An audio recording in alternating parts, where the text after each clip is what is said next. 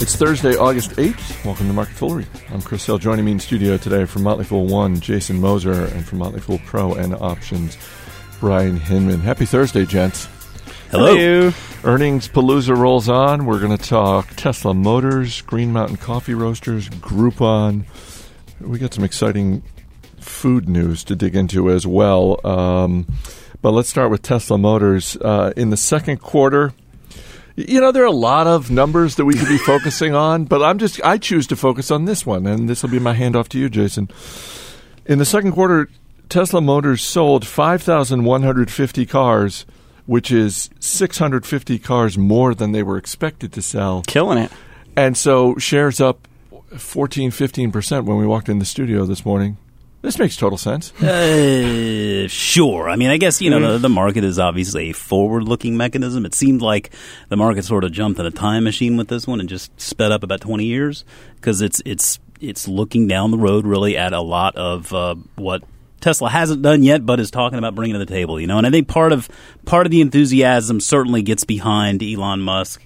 Uh, he's he's just no risk is big enough. Certainly one of the one of the great forward thinkers of our time, and um, and for better or worse, he's he's got people excited about what Tesla can do. And I mean, I think there's there's good reason at least to be enthusiastic about the company. I mean, uh, talking about bringing in a more affordable vehicle. I mean, right now, you know, Tesla. That's that's the one uh, knock against it. It's just it's not an affordable car for the masses. But he's talking about uh, really, you know, within the next few years, being able to bring in around a thirty-five thousand thousand dollar model, which will certainly uh, open open itself up to a bigger market. Now, whether they can get that there or not, it just remains to be seen. I mean, certainly there is a lot of enthusiasm baked into the price today. Uh, it's it's just a great story, uh, but but yeah, I think that the price today is one where you have to be very careful uh, jumping in on this feel good. Uh, now, Jason, I'm glad you brought up price. Let's dive in on price here a little bit. Take it away, Brian. Uh, so, Jason brought up the point that the market loves this story, and the market is looking deep, deep, deep into the future. Um, I am not going to sit here and tell anyone to bet against this stock because it goes up 15% every day. Uh, and so I don't, you know, it's had want, a phenomenal run. I don't want to keep people from earning 15% a day. That's a really good return. Um, however, I do want to urge investors out there to understand what they're paying for. Um, and so I risk you know going off the rails here and losing everyone. So bear with me for a, for a moment. Uh, and Chris, please do keep me on track here and, and ask okay. for clarifying questions. Um, so 5100 or, or, yeah 5150 cars this quarter as you said that's 20,600 cars annualized for perspective uh, global auto sales expected in two, 2013 67 million so that gives tesla a 0.3% market share for more perspective gm uh, expected to sell just shy of 10 million cars uh, just shy of 15% market share okay so so tesla's small but what are they going to be in the future? Well, right now, uh, their enterprise value is $15.7 billion. So investors are paying roughly $765,000 per car they're going to sell this year. Yikes. GM, on the other hand, for perspective, right? Enterprise value of $63 billion. Investors are paying $6,000 per car GM is going to sell this year. So uh, investors today are paying 765,000 per car for Tesla and 6,000 per car for GM. But today doesn't matter. I tell you, the future matters. It's all about the future. So I asked myself the question: What has to happen in ten years for those two valuations, enterprise value per car produced, to be equal? Uh, what is the market pricing in over 10 years? So I, this is a silly game to play, but it, it, it, puts it in perspective. So we have to make some assumptions. Uh, my assumption is over the next 10 years, global auto sales grow by 4% a year. Uh, I assume that GM loses market share. So they go from about 15% down to 12%. I think GM losing market share is a fair assumption. That, I was going to say, I don't think anyone is, other than Joe Magyer, who's who's probably r- reaching through the interwebs trying to slap you right now. I think, uh, yeah, I think that's a relatively safe bet. So the, a so, little bit of market share. I mean, yeah, a little I mean, bit. Yeah, in, it's not, in it's all not seriousness, losing losing a little yeah. bit of market share that's not catastrophic. Yeah. So their market share drops from 15% to 12%. Uh, so in 10 years, uh, I project GM to produce 12 million cars. Uh, Tesla, I estimate their sales increase by their vehicles produced increase by a cool 145 times. so they now produce three million as opposed to 20,600, um, giving them three percent uh, of global market share to GM's 12 percent and you get a value per car of about $52 $5300 for each. So the market today under this you know these these assumptions is saying basically tesla's 20000 cars this year is going to grow to 3 million cars in 10 years while the rest of the market basically loses market share. Um, is that a, is that a sane assumption?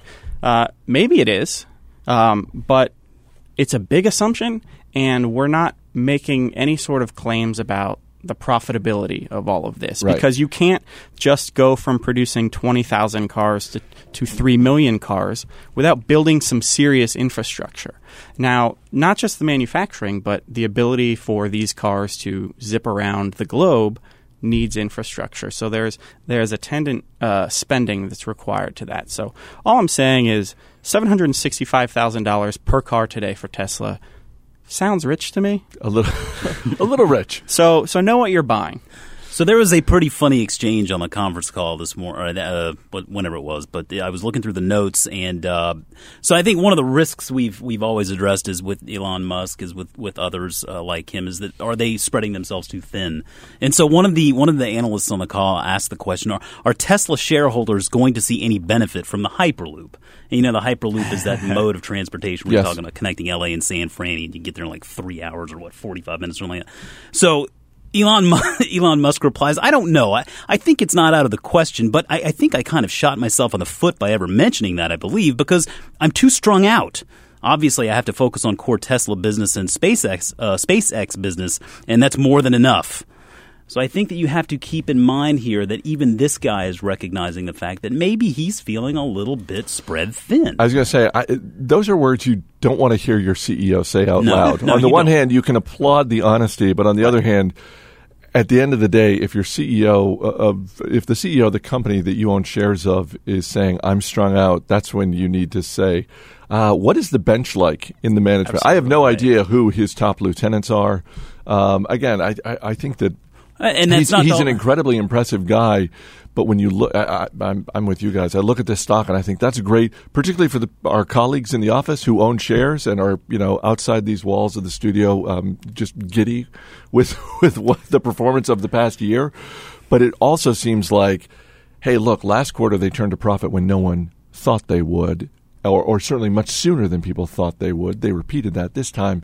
Um, next year, we start to run into higher expectations, higher comps. I don't know. It just And don't forget Solar City. I mean, he's the chairman of the board of Solar City, owns a significant amount of that company. So, I mean, it's it's all to say that listen, I love what this company stands for, and I love what they're doing, and I think that Elon Musk is just he's one of my favorite guys out there. I love the way he thinks. He's just no risk is too too big, uh, but.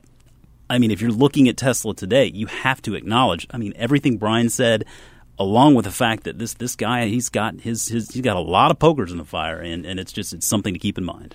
Green Mountain Coffee Roasters third quarter profit rose nearly 60%, but revenue was at the low end of projections. Uh, shares opened this morning down about 7 8%. They seem to have stabilized a little bit. It's, it's only down maybe a percent or so. But uh, uh, wh- where are we with this company now, Brian? Because uh, at one point, this was uh, the center of. Uh, basically, they had a target on their back, and Dan Yeah. Loeb was the one who put it there Yeah. with his uh, famous uh, presentation to short the stock. uh, David Einhorn. David Einhorn, I'm Yeah. sorry.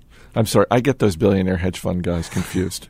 uh, wh- but what what did you think of the quarter, and, and where are we with this company right now? Yeah, so for perspective, um, that big short case, uh, part of it was that uh, you know there was some accounting shenanigans going on um, that they were uh, Green Mountain was stuffing the channels. Uh, you know, effectively they had some inner dealings going on where they were double counting things, and and basically they were uh, claiming to sell a lot more uh, coffee pods, K cups than than was actually going on. Massive short, you know, short case against it, and ultimately the CEO uh, was was pushed out. Uh, so new CEO Brian Kelly came in uh, with a huge task in front of him. You know, there's uh, image problems here. Uh, you have to regain the trust of the investing world. Um, he's been on the job for eight months now uh, and is really doing a bang up job. Um, the short case is a lot weaker now than than it used to be. Uh, here's how he's done a really good job. Uh, he is slowly but surely uh, instilling trust that the financials are actually accurate. Uh, Green Mountain for a long time was an earnings story and not a cash flow story. There was no real money being made behind the earnings presented. That's starting to change. The company had a, had a great cash flow quarter, uh, and it's managing its inventory better. So, so definitely on the right path there. Um, the other part of the short case was that K cup patents were expiring, right. so all of a sudden the market was going to be flooded with, uh, you know, knockoff K cups, and nobody was going to pay the premium for Green Mountain partnered or branded K cups. Uh, since the patents rolled off, uh, those unlicensed K cups have taken about eight percent market share. Not the end of the world, uh, significant, but not the end of the world. Um, but Green Mountain has continued to grow sales of its K cups. So uh, things are okay there. They've stabilized, if nothing else. And one thing that I really like what Brian Kelly has done is he has he is reaching out to those adversaries, those un- unlicensed K cup producers, and is trying to make them Green Mountain partners, saying, "Hey, we want to make sure that." Quality is up to par so that when something is put into our machine, it works really well that the consumer has a great experience every time. And also, hey, we're going to be rolling out new technologies. If you want to be a part of those new technologies, you need to be a partner of ours. So he is selectively reaching out to those adversaries uh, and trying to make them partners. So a totally different tack than I feel like the uh, former CEO would have taken. And then lastly, uh, he's beefed up the rate of innovation. Uh, they're you know adding new new products. They are uh, they announced the View, which makes espresso and cold based beverages. Um, I don't think that's going very well, but he has definitely refocused the company on innovation. So I'd say in eight months, the turnaround here, uh, he really deserves some credit. Um, yeah, I was going to say, it sounds like uh, while there was certainly a big job uh, that he had walking in the door, it also seems like the sort of thing that on day one, you could look at this guy and think, well, yeah, he's got a big task ahead of him. But if he executes against it, yeah. Then then there are things that automatically are, in some ways, double wins. If you if you restore confidence in your financial statements, one, that's just inherently a good thing. Two, you remove a lot of the people out there who the main impetus for them, and I'm not saying this was the case with David Einhorn, uh, but the, for some people looking to short this stock, the main impetus was all about the financials. Yeah. And then once those get cleaned up, you know, all of that. Yeah, no doubt about it. And let's away. let let's not overlook the uh, the fact here, Chris, that this is a pretty good business. Uh, you know, just in terms from of a margin the, standpoint, and from the business model standpoint. You Yeah. know, it's it's a razor and razor blade uh, model, and your razor blade is you know uh, something that people drink like crazy and are addicted to. Um, so this is a, this is a pretty good business, a horse racing analogy. Um, That's good because you just made an analogy about drinking razor blades. So please, by all means, move on to a horse this, racing analogy. all- all- this is this is you don't need to make a jockey bet here. Like this is just a good horse. Yeah. Fundamentally, this is a pretty good horse, uh, and you put a better jockey on a you know fundamentally good good horse, and good things can happen. And you have to remember too that these guys will reap also the success of other companies out there, namely your Starbucks and Dunkin' Donuts, because as those companies develop more of those K cups to sell for you know those machines, I mean they get a little scrape off that. So I mean you can see why now. I mean Starbucks never really tried to put Green Mountain Coffee out of business. I mean there was no need to. They Right. they could just kind of be a part of that market as well, and, and you know they introduced their own machine along along the way. But, uh, Yeah, and and and to that point, and and to to further my my point about uh, Brian Kelly reaching out to adversaries and making them partners, uh, in his short you know eight month stint so far, he has uh, re-upped all of the important partnerships, including Starbucks, Dunkin' Donuts, um, you know, all of the, the the various brands that you know work with the the Keurig brewers. Uh, so he has definitely uh, taken the long term view here. I think that uh, given everything we've just said about Tesla, it would be easy for people to think that that's the most absurd thing going on in the stock market today.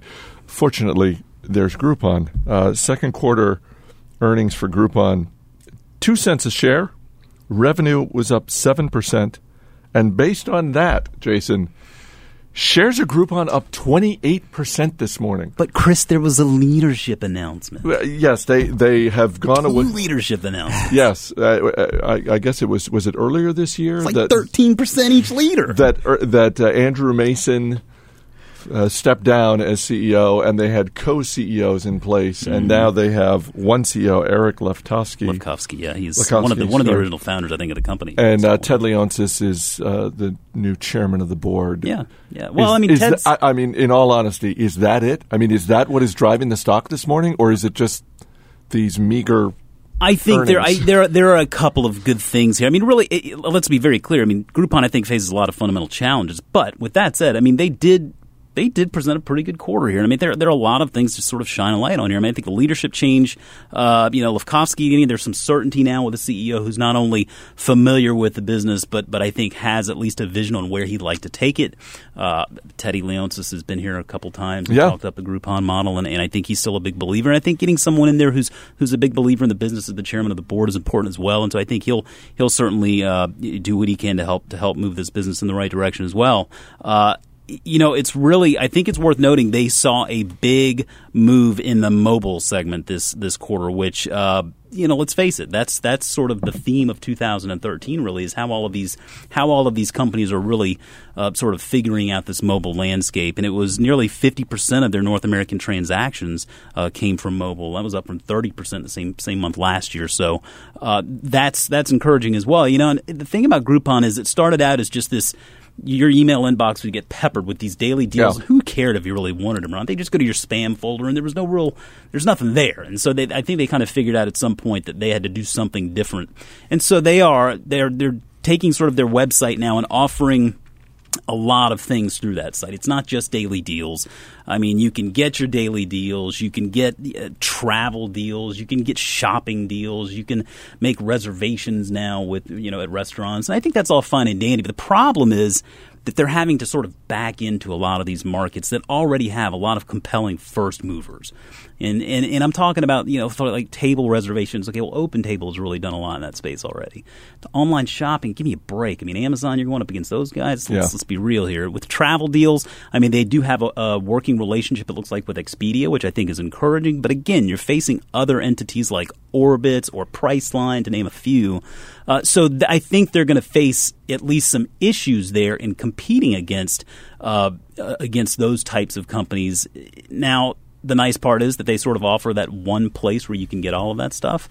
Uh, I, I- I think that again, I think that this is a business that they provide a neat little service. I think it's going to be somewhat limited because of all of these first movers in these spaces already, but they're doing what they needed to do to to at least make this business uh, you know, have, have at least a chance. Uh, one of the things that really kind of kind of got me a little bit on this, they announced a three hundred million dollar share. Buyback. I was just gonna mention which that. is just killing me. I mean, I, I look at that and I think, man, guys, What oh, you have like that a dual. seemed that uh, for a company that has struggled in the public markets as Groupon has, and for a company that has not been public all that long, that to me was the big surprise here that they would three hundred million dollar share buyback. It- o- over the next, I believe, two years. Two but years. I, I, I was like, really? That's the best use of your money? Well, I mean, they. So I think that a lot of times you see these companies turn around and kind of get going back in a decent direction. The stock price is moving up, and now just to top it off, they're saying, "Hey, we're buying back our stock." That's just the, like the ultimate sign of success, and and, and really, it's not. I mean, uh, at least they were very transparent in the call that it's just this buyback program is to offset dilution from compensation. Period. That's what it is. Uh, so in my mind, that's a waste of three hundred million dollars. When you look at the number of shares outstanding, this is potentially something that might. I mean, it's essentially going to keep share count flat as opposed to actually doing anything meaningful for shareholders. I feel like with $300 million at the stage this business is in, that's $300 million that you need to be investing in this business at this point in time, not buying back shares. And then to top it off, you know, you've got this dual share class structure, which basically puts all the power in just a couple of people's hands.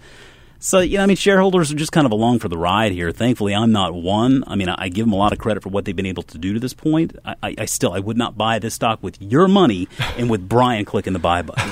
Wouldn't happen. It is a nice ride, though, if you're a shareholder. When Yeah. shares are popping almost thirty percent, is is this a stock that you look at, Brian, and think that you want to uh, invest in in any way? Whether it's I'm thinking of buying shares, I'm thinking of an option play, I'm thinking of a short, is or is this just a stock that you look at and say, you know what, uh, no, thank you. Yeah, absolutely. I mean, uh, Absolutely what? absolutely, there is there has got to be some way that I would touch this thing. Uh, we in Motley Fool Pro, we looked at shorting this uh, when Groupon was about fifteen dollars. You couldn't get enough shares, though. We couldn't get enough shares, Yeah. and uh, you know at that time we said, and, and granted that was probably about a year ago now. Uh, we said shares were probably worth around uh, nine or ten, and and that nine or ten dollar valuation was still with some pretty big assumptions baked in. So shares went all the way down to three dollars or so, um, and so you know flipping that around, hey, we said shares might be worth nine or ten dollars. So at three, they were looking interesting, but we realized that our assumptions were still pretty, Yeah. you know, still pretty big at that point. So yeah, there there is a situation where you know you can bet on these things, and options are off uh, a decent way to do it because you can limit your downside uh, a little more. Uh, but as far as the future of Groupon goes, I don't know that I want to touch it. When I look at what this company has, what it does have is mobile eyeballs, and like Jason said, that that's big right now. And the reason that I think that's big is because there's only so much room on uh, the first page of, of my iPhone screen. Yeah. So there are only so many apps that are going to live there. Uh, and if you know there, there there's a massive land grab going on now to own that sort of you know app usage the, the, the first the first page of your, your iPhone if you will um, and Groupon is trying a lot of different things to be to remain relevant and the mobile numbers they put up were pretty good uh, same with Yelp um, so these companies have value because they have mobile eyeballs uh, but that's really hard to say whether you know the value the market is putting on that is appropriate or not. Or is it sustainable? You know, I mean, who comes out with a better mousetrap? And then all of a sudden, what happens to those eyeballs? I, I mean, to the point that you made, I read, uh, realizing that I joked early in this conversation about Groupon about the the stock price move being tied to just the leadership change. There is something to be said with having leadership at the top that uh, is knowledgeable and very focused. Um, you know, it is. It, you know. To, not taking anything away from Elon Musk's leadership of Tesla Motors, he's done done an amazing job. Um, but you know, having a CEO uh, as Groupon now does, uh, and a chairman uh, who are, both are heavily invested, literally and figuratively, in Yeah. this company and its success, I think that that, that is a net positive. Yeah, Obviously, what, what I'm really looking forward to seeing from the from the new CEO is companies that serve two masters. Um, it, it's a, a very difficult game to play, and so Groupon serves two masters in that they obviously have you know us, the app users, the you know the consumers, but then on the other side they have the mom and pop businesses and Right. the, st- the storefronts of the products that they're selling. Uh, I have no idea which one they really care about. Uh, I don't think that is clear. Um, they need to do a good job with both of them, but ultimately they have to keep you know they have to keep both happy. But they need to probably make a decision, and it'll be interesting to see which direction the new CEO goes. Worth noting that the market cap crept over uh, seven billion dollars today. That's you know, considering Google offered six billion a little while back, things are kind of looking good. yeah, there you go. And, and I mean, all kidding aside, I mean, hands, you know, hats off to this management team. They've really done something to, to give this business a shot. So, I mean, as, as much fun as we make of, of Groupon, I mean, I, I do, I do think they turned in a great quarter, and I applaud them for that. You can follow us on Twitter. Market Foolery at Market Foolery is our handle on Twitter. Uh, a tweet from Edward Lee, listener in San Francisco, uh, who wrote. Tuesday's podcast was hilarious. Three straight white guys talking about fashion retail. what are you guys talking about? We, here? we were talking about American Eagle and just the, the warning that they had and sort of the ripple effect for Urban Outfitters. That's right. Dave and I were talking about that on Investor Beat. That's right. Yeah, To I- be, to be fair, for our friend in San Francisco, the Matt Show yesterday, uh, populated by two of the better uh, you know, the better the, the the better dressed investors we have here Oh, yeah. at the company. Now, realize that I'm setting that bar really low. Yeah. Uh, but hey, Matt and Matt, good dressers. Um, so uh, for Edward and others, we'll we'll get back to what we're good at, and that's food. Yum Brands is expanding the test of its waffle taco. It was uh, being tested in just three locations in Southern California. It is now being rolled out to about hundred locations in Fresno, California, Omaha, Nebraska, and Chattanooga, Tennessee. This is it. This is the this is the last run before Broadway. This is the, you know, or this is you know to use this. I've never seen a more clear buy signal than this. Hey, you know what? You could have said that about the Doritos Locos Taco, and uh, you I've would have learned been- my lesson. You would have been right. The Doritos Locos waffle thing is coming next, and it's Well, going like, to be from the- delicious. so, from the- and just for for our dozens of listeners, this is a, a waffle bent in the shape of a taco shell, a hard taco shell, with sausage and egg in it. So it's a breakfast sandwich. I don't know. I'm I am I am hesitant to bet against this idea. I don't think you can bet against it. I mean, I think it probably uh, taps into something that Taco Bell hasn't really been known for in their breakfast foods. I mean, they, they do have breakfast, but uh, I mean, it's never been anything very memorable uh, that I that I can think of. But Chris, I mean, this all of a sudden, Chris, I have stands out. I have a brand new franchise opportunity for you. It looks a lot like a Chipotle, but instead of uh, instead of flour tortilla based tacos and burritos, uh, our, our our our base is waffles, and you can come in and you can fill up with you know eggs, you can fill up with bacon, you can throw some fried chicken in there. You know, hey, why not? We'll we'll have guacamole, uh, you know, shredded cheese. We we got it all here. So it's like that taco salad bowl, but it's a waffle instead. This is, this cannot fail. So you know why these discussions are so good? You know, you have that moment when the light bulb just goes off. Sure. You know, we always ask like, well, what would you do? I mean, you know, so I just thought about it, man. Okay, I'm, I love barbecue. Barbecue's like just money in so many ways, and I love hush puppies. Now imagine the barbecue sandwich with the hush puppy bun. okay. A little slaw in between that bad boy. Yeah. I'm, I'm, You can't tell me that doesn't have legs. I think that has legs. Sure. Absolutely. I mean, On a slightly more serious note, though, and this is a question that was raised by our colleague Rick Munarriz in an article he wrote on Fool.com. Where is Chipotle when it comes to breakfast? Is Chipotle at all looking at breakfast? They are. because you have to, on some level, look at this and think, wait a minute, how much money are they making? How much additional revenue? We only have to open the stores. Uh, you know, you know, I've noted a, few couple of calls. I've noted a couple of calls where they've specifically been asked that question because they have a couple of stores around where they keep they open them earlier in the morning, and they sort of experiment with different things. And breakfast burritos have, have been uh, have been one of them. But uh, yeah, I mean, I, you know, it's something that Steve Ells certainly acknowledges is out there. In some markets, it would be a little bit more in demand than others. Um, I, I would. I would say just to kind of stay tuned. Yeah, and I, I don't doubt this really plays into it because they've got they've got reasonable pricing power. But but pasture raised organic eggs are really expensive. So That's a very good point. All right. Uh, drop us an email, radio at fool.com, or uh, shoot us a message on Twitter at Market Foolery. If you are in the Fresno, Omaha, or Chattanooga area and you actually want to give the waffle taco a shot, let us know what you think. Jason Moser, Brian Himmick, guys, thanks for being here. Thank you, sir. As always, people on the program may have interest in the stocks they talk about, and the Motley Fool may have formal recommendations for or against. So don't buy or sell stocks based solely on what you hear. That's it for this edition of Market Foolery. The show is mixed by Ann Henry. I'm Chris Hill. Thanks for listening. We'll see you on Monday.